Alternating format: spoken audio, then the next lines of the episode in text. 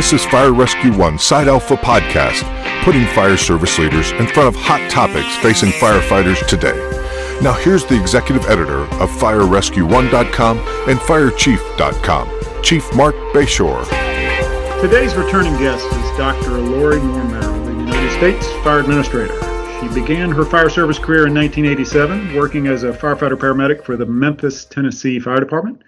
Then in 1993, she began a 26 year career with the International Association of Firefighters, focusing much of her work on data analysis, system performance measurements, and staff deployment models. In 2019, Dr. Moore Merrill, Dr. Moore Merrill founded the International Public Safety Data Institute, a non-profit organization dedicated exclusively to providing tools to the public safety sector on how to improve how they evaluate risks, deploy resources, and respond to emergencies.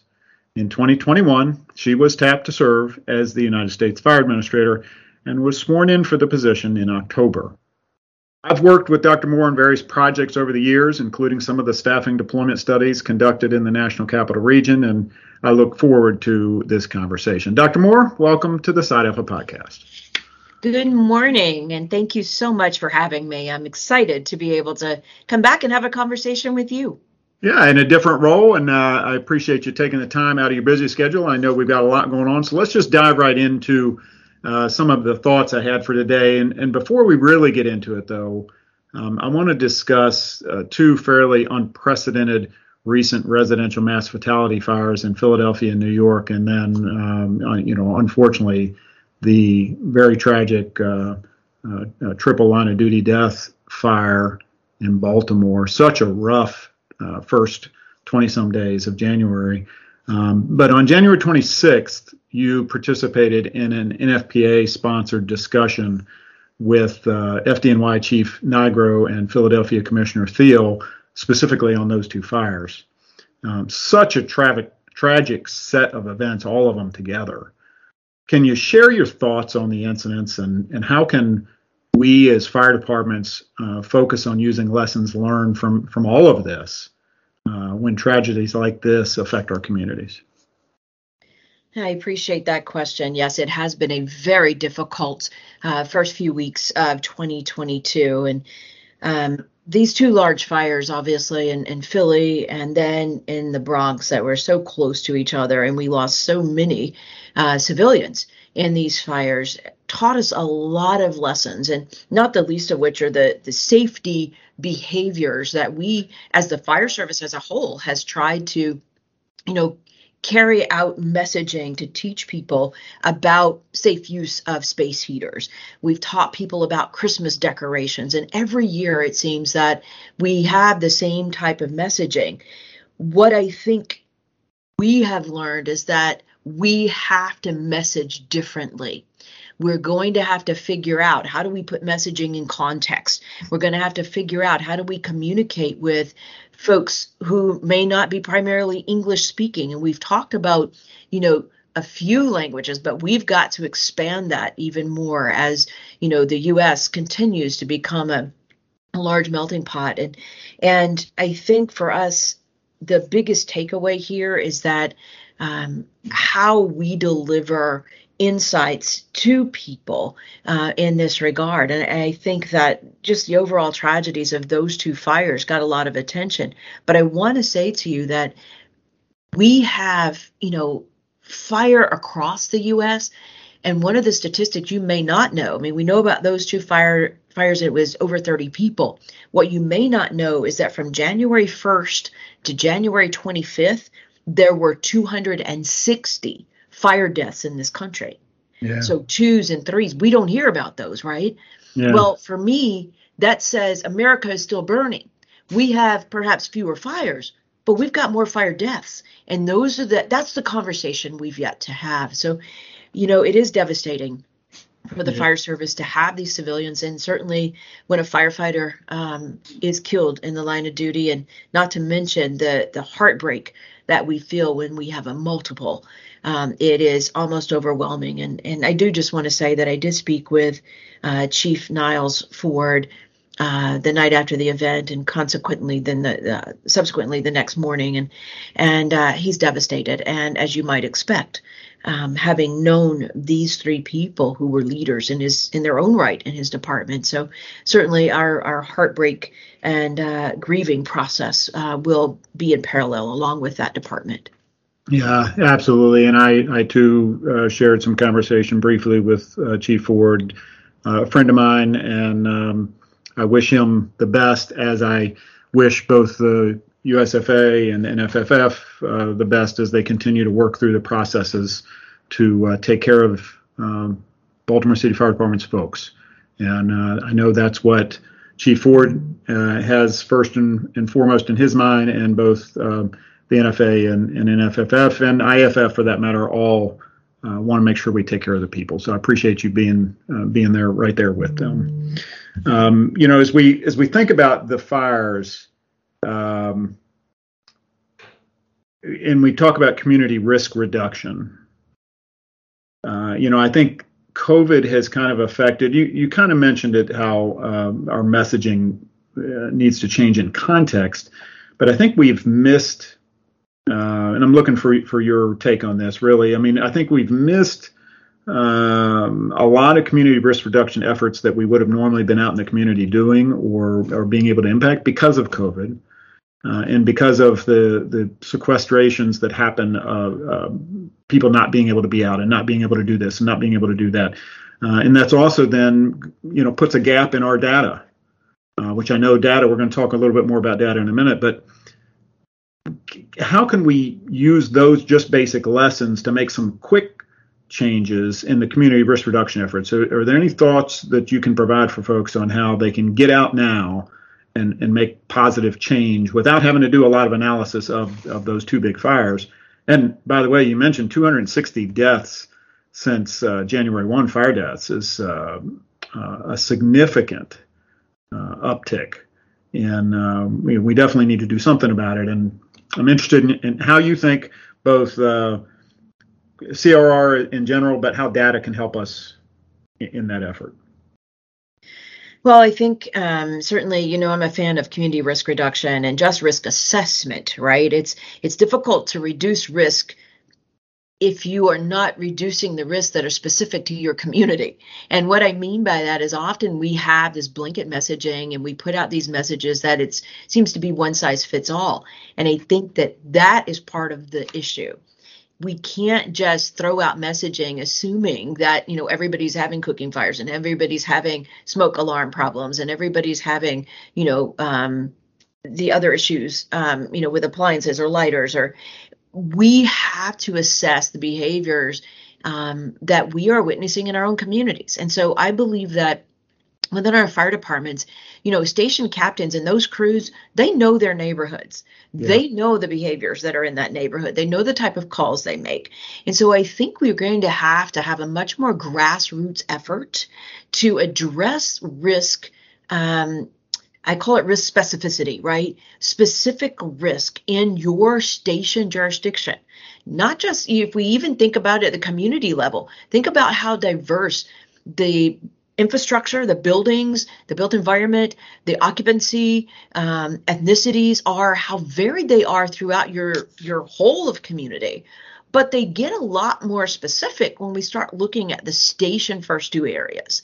And so I think for just the insights for our risk assessment is going to have to get a lot more specific. And we've had this conversation many times. I know you and I have before about how do we match resources to risk for deployment, right? When an event occurs, we want to have a good match of the response resources um, that match the risk event to which they're responding. Well, I think we've got to back up and say we need to have our messaging and our uh, the safety messaging and our risk reduction messaging match the risk also and so that's when I say putting it in context, that's what I mean. I think that we've got to look at that. I think we've got a real issue with affordable housing and safe affordable housing, right? And so affordable housing is one thing. Safe affordable housing is an entirely different discussion. And so I'm asked over and over uh, since these fires, what is the impact or why are we seeing the impact on who is dying? Right? We know that African Americans, for example, are dying two to one um, to other populations. And so I'm asked why. Well, I can't give you specifics on why. I can tell you it is happening. That's a true statement because mm-hmm. that's what the data are showing.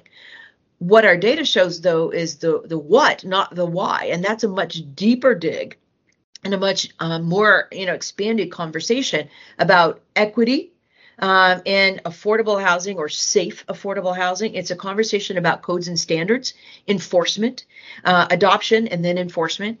And it's about overcoming the assumptions that our fire departments are, you know, equipped and resourced to be able to do this kind of community engagement and they have the resources to do so.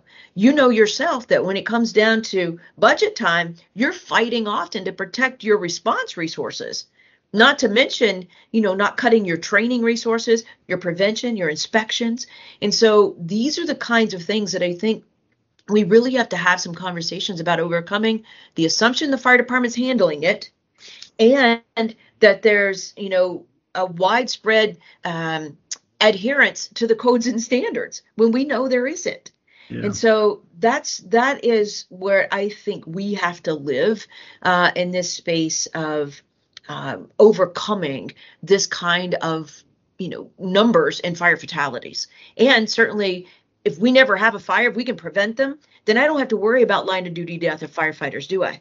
Right, i don't have to worry about them being injured or cancer long term and, and those sorts of things. So this conversation matters and it is multifactorial. Yeah absolutely. So we acknowledge it's been a rough patch um, in the fire service both in those residential fires and, and in our line of duty deaths. Um, you know, I identified uh, just in, in, and I'm sure there's some others, but eight line of duty deaths in the first 16 days of the, or I'm sorry, first 19 days of the month. It um, it has really been a rough patch. So I can't imagine what it's like having to step into the shoes that you stepped in during COVID. You know, year and a half, two years into the to uh, the COVID, uh, I'll call it debacle because it's uh, doesn't matter what side of the aisle you're on. It's just a, everybody's doing the best they can, right? Right. Uh, so you know the the debacle of it, and um, uh, and then throw on top of it just a couple months in the the two big fires uh, with the civilian fatalities, and then the line of duties that it seems like they're off the charts recognizing it's been a rough patch, can you share a bit about what it's been like uh, in your first few months in the position as United States Fire Administrator? Um, wow, you know how to ask the tough questions. Um, so, yeah, I am uh, literally this week, uh, three months um, since I was sworn in. And um, as you noted, it was already a, a chaotic time inside uh, FEMA. So, for those who don't know, the U.S. Fire Administration sits inside FEMA, and so um, our mission is a, a, little bit different. FEMA is all about, you know, preparedness, resilience, and, and recovery from disaster in the community. Our mission at the USFA is much more focused on the responders. It's the preparedness and resilience of the responders. And so, from day one when I came in, it was uh, a state of almost being overwhelmed because, as we've just discussed, there is so much um, to do, right? We have so much ahead of us, and, and COVID has not helped uh, with any of these issues, um, not the least of which is being able to gather and have this information sharing and discussion. But trying to um, you know, I've always been told you when you are faced with this kind of overwhelming circumstances, you figure out how to eat the elephant one bite at a time, right? And so that's kind of where yeah. I have uh, have been sitting is let's focus first on the mission. Right? Mm-hmm. What is the mission of the U.S. Fire Administration? And our mission is pretty defined. I mean, it is it is right there in being able to strengthen and support our fire and emergency medical services to prepare for, prevent, mitigate, and respond to all hazards. That's pretty specific, right? Yeah. And so I have uh, from day one said to all of USFA, um, this is where we're going to reside. If we are doing things that are not driven by the mission, then we're going to stop doing them. If we are doing things that are um, driven by the mission, then we're going to do them better. And so, yeah. uh, this all hands approach to staying mission focused is where I have tried to reside. So, we're focusing, first of all, just to give you some of, of my priorities. Um, obviously we've got to focus on wildland. Uh, within fema and certainly within the biden administration there's a focus on climate change and the effects of climate change and we all know wildland is associated with that. Uh, wildland fires and for us it is more the WUI right? It's the wildland urban interface or where the wildland meets the built environment is what we like to describe because uh, forestry and interior, um, you know, they're handling the wildland itself but the WUI, the interface, sits squarely in our lap. And so we have um, immediately realigned some resources um, so that my subject matter experts on uh, wildland urban interface sit and answer directly with my office. Um, so we are engaged at every level of interagency work within the federal government on that, and certainly in our our leadership um, throughout the the U.S. in that space. And that has to do for us. That is dealing with you know what are the firefighters going to be doing? Are we going to be doing you know fuel reduction? Are we going to be looking at you know their ppe making sure that they have sufficient ppe which you know is a problem in that space? Um, so that's that's one thing. The other thing that i've said is that i want to make sure that we are at the national fire academy focused on training for today. And what i mean by that is what are we training on that is in context of today's society and this all hazards that I think have changed. And I, I, think you'd probably agree, right? That over the last few years, what we refer to as all hazards, you know, the specifics of that have absolutely changed. We've watched society change that's driving, you know, some of the things we have to respond to as, you know, as responders in the field. What yeah. are we doing? You know, COVID, civil unrest, um, just the overall, you know, we haven't had, thank God, as many active shooters, but as things open up, we've watched that start again, right? So, uh, and that's one of the other things that that we're going to focus on, and then um, certainly behavior health. You can't talk about resilience without talking about behavior health and just being supportive in that space of the efforts that other national organizations are doing. So we're certainly going to come alongside that, and then DEI um, so diversity, equity, and inclusion. And I think um, in that space, one of the big things that we've got to do is first of all define those three things um, and make sure that the fire service fire and ems service as a whole that we're speaking off the same you know sheet of music so to speak by definition. What does that mean? What is diversity today? And i think it's much broader than um, you know ethnicity and race uh, and gender. I think diversity really has an aspect of mindset and attitude. And so it goes beyond what we have thought about diversity in the past. Um, generational, obviously, is, is part of that. And then equity and understanding that equality and equity are two different things. And, uh, you know, equality says, you know, I'm giving everybody turnout gear. You're all getting the same size, though. That's equality. You all got the same thing equity says i'm giving you turnout gear that fits you. Right? Mm-hmm. and for all the women in the audience they would know what that means. Right? oh, yeah.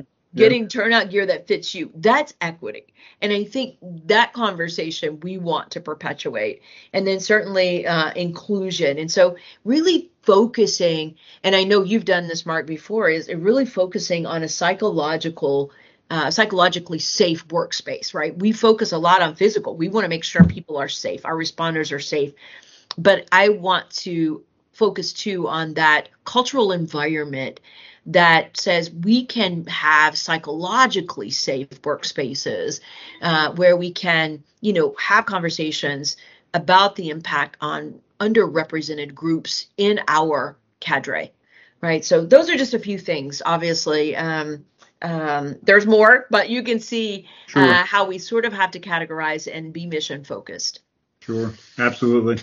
So uh, you obviously are not um, uh, new to the game of. Um, I, have always referred to politics as a game, new to the game of politics, and you held various government positions, serving um, both in the the Biden Harris transition team, uh, conducting a review of FEMA and and part of the um, COVID 19 response planning. And then previously, you served on Public Safety Committee of the transition teams for the mayor of New York in 2013 and the mayor of the District of Columbia in 2015.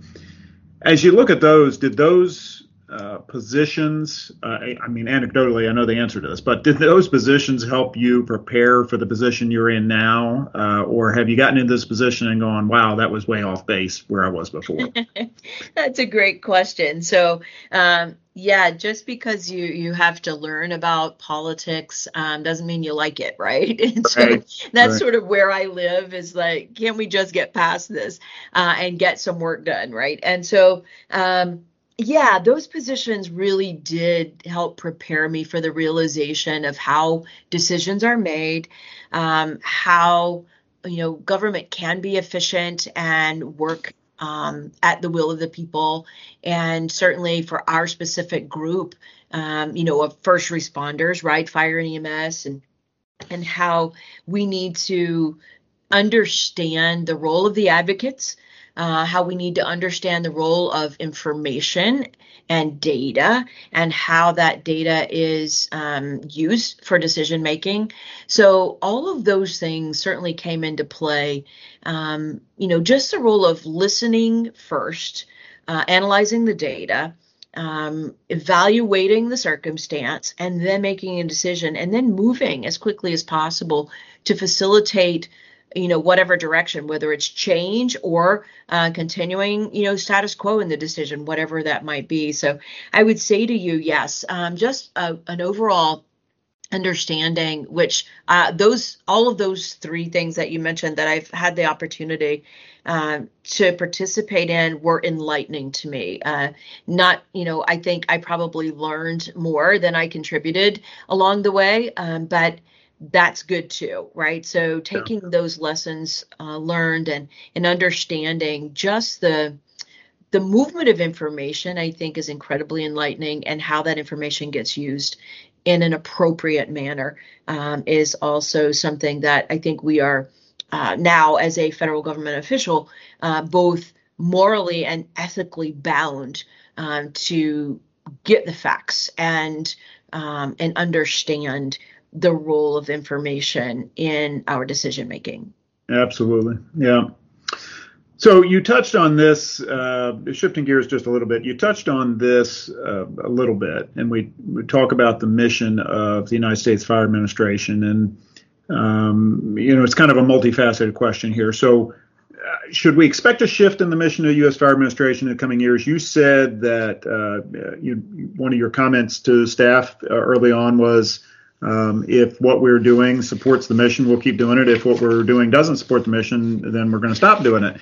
But beyond that, should we expect a shift, and how will uh, this is the other part of the question. Uh, you know, how will data, which I know is a huge focus on your mind and all of our minds, um, you you it just manifests better in you than it does in most of us uh, coming from you. Um, how will data manifest in your administration? And um, uh, you know, I'll throw out the acronyms NFIRS and NFORS. How will those things potentially change? Uh, what, what's going on with them, and is that going to continue to be the mission, or should we expect a shift? So the mission uh, is the mission, right? And I don't see a shift in the mission. What I see is more focus mm-hmm. on the mission and um, having you know, sometimes within an organization, you can have stray, right? You can stray from the mission because there's some new bubble that pops up and it's like, oh, that looks really cool. Let's try that. It might be innovative. It looks interesting. And you can really get into doing things. And, and I'm not saying that that's the case. I'm still evaluating right now, by the way. Um, so I'm still still in the evaluation, uh, good three months in, remember. So uh, I'm not saying that at all. I'm just saying just a little bit going on. Exactly. And so I can say that in organizations, you know, because I've been in them for many, many years, that can occur. And when you do that because it was popular today and it was really cool, and then all of a sudden you wake up and go hold on a second. This is way off base of what we should be doing right? And so that's what i'm looking for is that kind of evaluation as i go through programs and i go through things that are um, you know at usfa we're you know i'm looking for that kind of focus. I do not see the mission changing. I see a reorientation of anything that we are doing outside that um, to be justified right so um, I think the mission is the mission, and I think it is a very powerful mission. Honestly, uh, USFA should be leading. Um, you know the fire service and should be relevant to come alongside our partners and and in, consistency right um, one of the the things that i look for is consistency and longevity right when we're talking whether it's you know data whether it is messaging you know whatever it is training um, consistency and longevity. And I think those are two driving um, paradigms, right? So uh, with that, and then in the data space, um, I will tell you that certainly, you know, our legacy system um, that is known as NFIRS, uh, National Fire Incident Reporting System, is um, you know 20 years old plus, and so and that is twofold. One of those is the data standard itself, which means what data elements are we trying to collect? And as you know, and and you know, the fire service as a whole knows, it is completely unwieldy right now. It is way too much. It's way too big. The data entry burden is ridiculous. Um, at the local level. And so we are going to look to streamline that data standard or the set of variables that are collected to a must have data set, right? A must have data standard that is is in line with what we are statutorily obligated to collect, which in the um, the Fire Prevention and Control Act, there is a list of data variables that we are supposed to be collecting. Some we are, some we aren't today.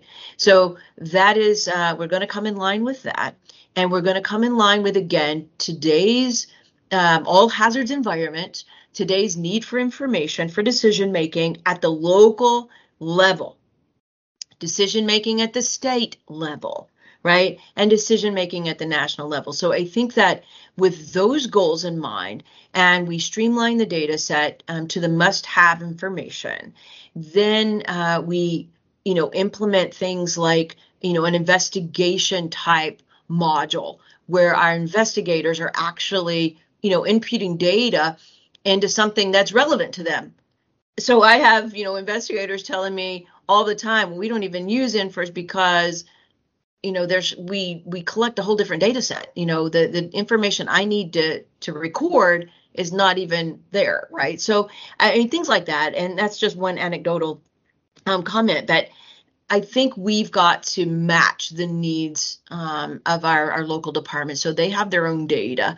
Uh, and then we have it for the states, right, as they need it to make decisions and, and, and implement programs in their own right. And then for us at the national level so that we can lead better and fulfill our mission. So that's one thing. The other thing is that the system itself, uh, from a technology perspective, so what you know as NFIRS is a huge database.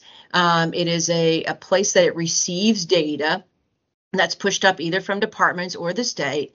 And those transaction files with data in them are then uh, cleaned, analyzed, uh, and reported, but not in such a timely manner, right? And so that's something I've certainly harped on for you know the last dozen years or so. We have to have timely data. I don't need two years ago. I need five minutes ago, right? And so that is something that we are looking to do. So there's a whole movement afoot within FEMA and certainly Homeland Security as a whole that all systems move to cloud based. And so we will not be able to move our legacy system to cloud based, just so you know, it's that's how old it is. We have to stand up a new cloud based infrastructure. So we will be moving toward that um, a cloud-based infrastructure with um, capability for data exchange via uh, application program interface or APIs for those who know that language, um, and looking at um, you know the vision for the future is how can we better align our capabilities to use technology for data capture rather than having this massive burden of data input on the firefighters. And so um, leveraging technology is going to become one of the drivers as well. So that's sort of the vision, um, and we'll be moving toward that. It is not something that's happening tomorrow, so I don't want anybody panicking. Um, this is going to be a long-term uh, proposition. Um, it is going to be a proposition where we're going to protect the legacy data. We're not losing anything. Uh, the legacy data is going to be protected and um, actually, you know, be stored in a place that it, it will become much more usable even than today. So lots of good things afoot, more details to come. Um, and uh, that's going to be an exciting, exciting ride. Yeah. How do we get 100% of the fire departments to contribute to the data? You know, that's a great question. Um, so 100% of the firefighters, uh, or excuse me, fire departments, that's the goal. That's the goal. I think um, just by reducing the barrier for input, um, not every you know fire department, and I'll talk about the volunteer cadre for a minute. The uh, not every fire department has they don't have computers, but mm most of them I bet have a phone, right? They've got um, some sort of you know uh, smartphone or device that they could use. So I think that we're going to have to make that level of entry um, and automatic capture uh, with some apps and things like that available. I think we're going to have to have APIs to CADS um, so that we can do a direct, you know, data upload uh, off computer-aided dispatch systems um, where we can. So if we can again leverage technology, others are doing it, right? the whole of industry is doing this kind of data capture. Sensors are going to become, you know, relevant. Where can we do data capture? So I think uh, the more and more opportunity for data input and giving them more and more, um, you know, I'll call it a conduit, more and more avenues to get data pushed into the system, the more we are going to get not only more, but more quality data because that's a problem right now. When you have a, a burden for data entry like we have today, then firefighters are going to take the path of least resistance in doing data entry. They are going to check things that don't make another window open, right? Sure. And that doesn't mean it was correct that they checked. It just means they got through that report. They got it. Uh, You've done it yourself, right? Mm. No, I'm not going to admit that. I'm not going to admit that. I know. Every time I say this in a group, I start to see the smirks, the smiles, and the head nods because right. we're all guilty. And that has to do with this data entry burden and not understanding the value of the data, right? And so we have to come into, I'm going to call it the 21st or even beyond century with technology and allow our departments to have multiple ways to get their data in. And it doesn't mean that everybody will be able to contribute everything we ask for. And so we shouldn't require that. Give me what you can give me. If it is your your dispatch, or if you can link into some uh, geocoded capability off your phone and be able to push, you know, your response time information from where you started and where you ended, um, you know, then that's great. That's information that can be used. And so we want to have, you know, this kind of capability for um, let's get what we can get because any data at all is going to be helpful uh, for decision making and, and analysis and really being able to tell our stories, right, at the local level and certainly at the state level. Yeah. Switch gears again to still talking about future of USFA and mission and all that. Uh, I see that the USFA recently launched uh, a podcast. Uh, can you tell us a bit about that and who are you hoping to reach with that show? Yeah, absolutely. So we did just launch a podcast. Um, we're excited about that. Again, we're trying to uh, expand our communication capability um, within the USFA. So just another venue. Um, so our podcast um, are live, and we're hoping to reach not only the fire service, um, certainly, but the public as well. Decision makers, we want them listening. So we want to have relevant information um, on that podcast. And so if it, it the sessions that will be directed at the fire service, you know, we'll promote them that way. There will be sessions directed that will say, you know, share this with your communities so that they can re-promote, right, um, at the local level. And so maybe some of them will be directed toward decision makers, right? So i want it to be very diverse. I want us to be able to to meet needs and have conversations and direct them um, so that it's it may not be the same audience all the time.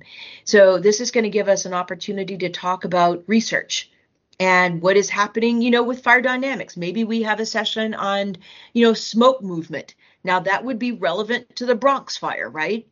Understanding how smoke moves through open spaces in a building. And so where we can have a conversation about, you know, why are people dying in a building when the fire was contained on one floor? Why were people on the 15th floor, you know, dying? So understanding that kind of smoke movement and how your body's affected by smoke, what's in smoke, you know, these are things that I think is just an opportunity that if you can have these conversations and bring understanding, then that's another venue that we can deliver some of that messaging. So that's just one example. It may be some, you know, for decision makers and understanding how resources need to match risk, you know, in your community. What kind, why crew size matters. Yeah. You know, so I see it as being a um, sort of a an approach that we can be agile and fit um, several different areas. Yeah, great. And we will put a uh, link to your podcast in our show notes here, along with links to uh, USFA's uh, website and, and, anything else you'd like us to link in there. We'll put that up there for our listeners so they can uh, they can take a listen. Um, as we go to to close out here, I want to kind of talk about uh, all hazards uh, a, a, bit and um, uh, and then I'll do a recap for for our listeners. But you know, we we know uh, you mentioned the all hazards responses we talked before the show, and uh, we know about COVID nineteen. We know about the fire fatalities. We know there's a lot going on with fire and EMS uh, in uh, challenging times in the United States fire service and emergency medical service uh, area. Can you talk about how you see fire and EMS uh, in the future uh, with respect to the United States, you know, how you see fire and EMS in the future and how we can better manage through this COVID 19 uh, pandemic as we continue to navigate through it. Well, um, that is a really big question. Um, yeah. Yeah. So, you know, uh, first of all, I just want to acknowledge that everybody's exhausted.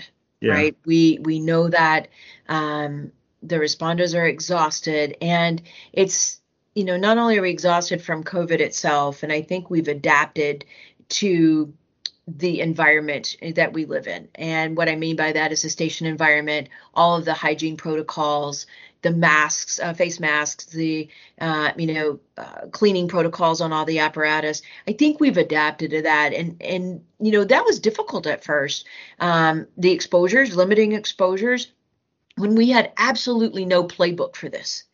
And so I, I, think that we have really come a long way and, and, actually implemented some protocols in several departments that I don't think they'll go back, right? And whether that was having to do with, um, you know, overtime protocol or station hygiene protocol, things like that, that I think will remain uh, for the long term. So there were some, you know, good things that came out of this.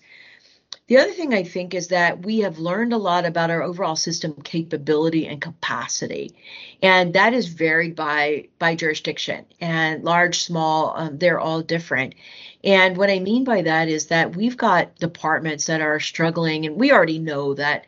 Um, even though we talk about these, you know, huge traumatic events and their horrible fires and the outcome, it still remains that 65, 75% of the call volume in this country is EMS. Right. And so, given that fact, um, we have to understand the overall impact on some of our systems. And this um, has been exhausting in and of itself. And, and things like, you know, EMS drop off times at the hospital. I've had some really interesting conversations in the last couple of days with chiefs that are, you know, they're running out of ambulances, running out of transport capability because they're all lined up at the hospital waiting to drop a patient. Right. And so this is having great impact on our capability to respond. Because now what's the trickle down? You've got now increased response time to get an ambulance which means you've got engines and trucks that are deploying on first response waiting on the scene longer uh, to get an ambulance to come right to transport because they're all still at the hospital trying to drop patients. And so helping decision makers understand that and the and i don't mean just political decision makers i mean like hospital ceos we know the hospitals are struggling. I, we absolutely know that. We know they're struggling for personnel in the the ers to even take patients in. So what i think we have to do and this has already had some innovative ideas, but we have to continue to think outside the box and continue to think about cooperating with folks we've never never needed to engage before and now we do. Whether that's a ceo of a hospital that needs to help you figure out a way to drop these patients faster whether it's a new kind of protocol whether it's deploying you know paramedics at the ER so you can hand off from your ambulances and get back in service. You know there's you know any cadre of ideas right? A host of ideas that could happen. But it's having those conversations and understanding each other's side of the story and trying to come to a resolution that doesn't have impact on both capabilities to handle you know increasing call volume. Yeah. and you know i think public health is another thing. We have learned to work with public health in the vaccine arena right delivering vaccines every fire department in this country has had some sort of role uh, in that uh, space and so learning to work with folks that we have not uh, had a need to work with before. And I think those relationships will matter going forward. So as we continue to work through the things that are impacting our systems, I would say, you know, leadership, be open minded here. Um, it may not be the way we've always done it. Uh, it might be some new, um, you know, protocols that we need to put in place, some new conversations that we need to have. And so let's be open minded, but again, sticking to our mission, yep. right? Yep. We cannot do things that compromise our mission. And I'm not just talking about USFA mission. I'm talking about the mission of the fire and EMS services. Yep. And so always mission driven is where we're going to live. Outstanding. Doc, I know we're running short on time. Uh, any other initiatives you'd like to share with us for USFA? Um, you know, uh, stay tuned. That's what I'll say. Okay. That, uh, stay tuned. We're going to be as communicative as possible, and you are helping us with that. So I'm grateful for this time. And so just stay tuned, stay in touch. I want to hear from everybody. Um, let me know if you have ideas. We are excited to listen. I, I, appreciate your time. We have been talking with Dr. Uh, Lori Moore Merrill, the United States Fire Administrator. Administrator. We talked today about uh, the 260 fire deaths already since January 1st, uh, and and the not only her but the administration's grassroots efforts to identify uh, risk specificity within communities, uh, about matching resources to risk, about overcoming the assumption that the fire department is just handling it. Uh, we went on to talk about her first 90 days, and uh, boy, has that been a whirlwind. You think this wrap up's a whirlwind? That has been a whirlwind. And um, the two things that I'll talk about there, she talked about being mission driven and mission focused, and training for today at the National Fire Academy. Big deals there. Uh, then we talked a little bit about diversity, equity, and inclusion, and the difference between equity and equality. And that's an important thing to listen to there, folks. Uh, and again, talking about uh, streamlining, when we, we got into more about mission, about streamlining the data uh, to make it applicable to various groups in our constituencies, finding more avenues for data entry so that we can improve the number of departments that are on board. Uh, we are providing links to uh, the all the things we talked about there onto our show notes. Um, and then finally, we talked about how exhausted the United States Fire Administrator recognizes that our responders are. Uh, we talked about how we've learned a lot about our system capabilities and capacities through this COVID environment and everything else going on, uh, and the need to think outside of the traditional fire and EMS box to improve service, which includes, and this is uh, that ring a bell here, guys, includes working with non traditional partners. Dr. Moore, I appreciate your time with us today, and I thank our listeners for hanging in there with us. This is Marc Bashoor, Executive Editor for Fire Rescue One and FireChief.com. Have a great day on purpose. Keep safe, stay smart, and take care.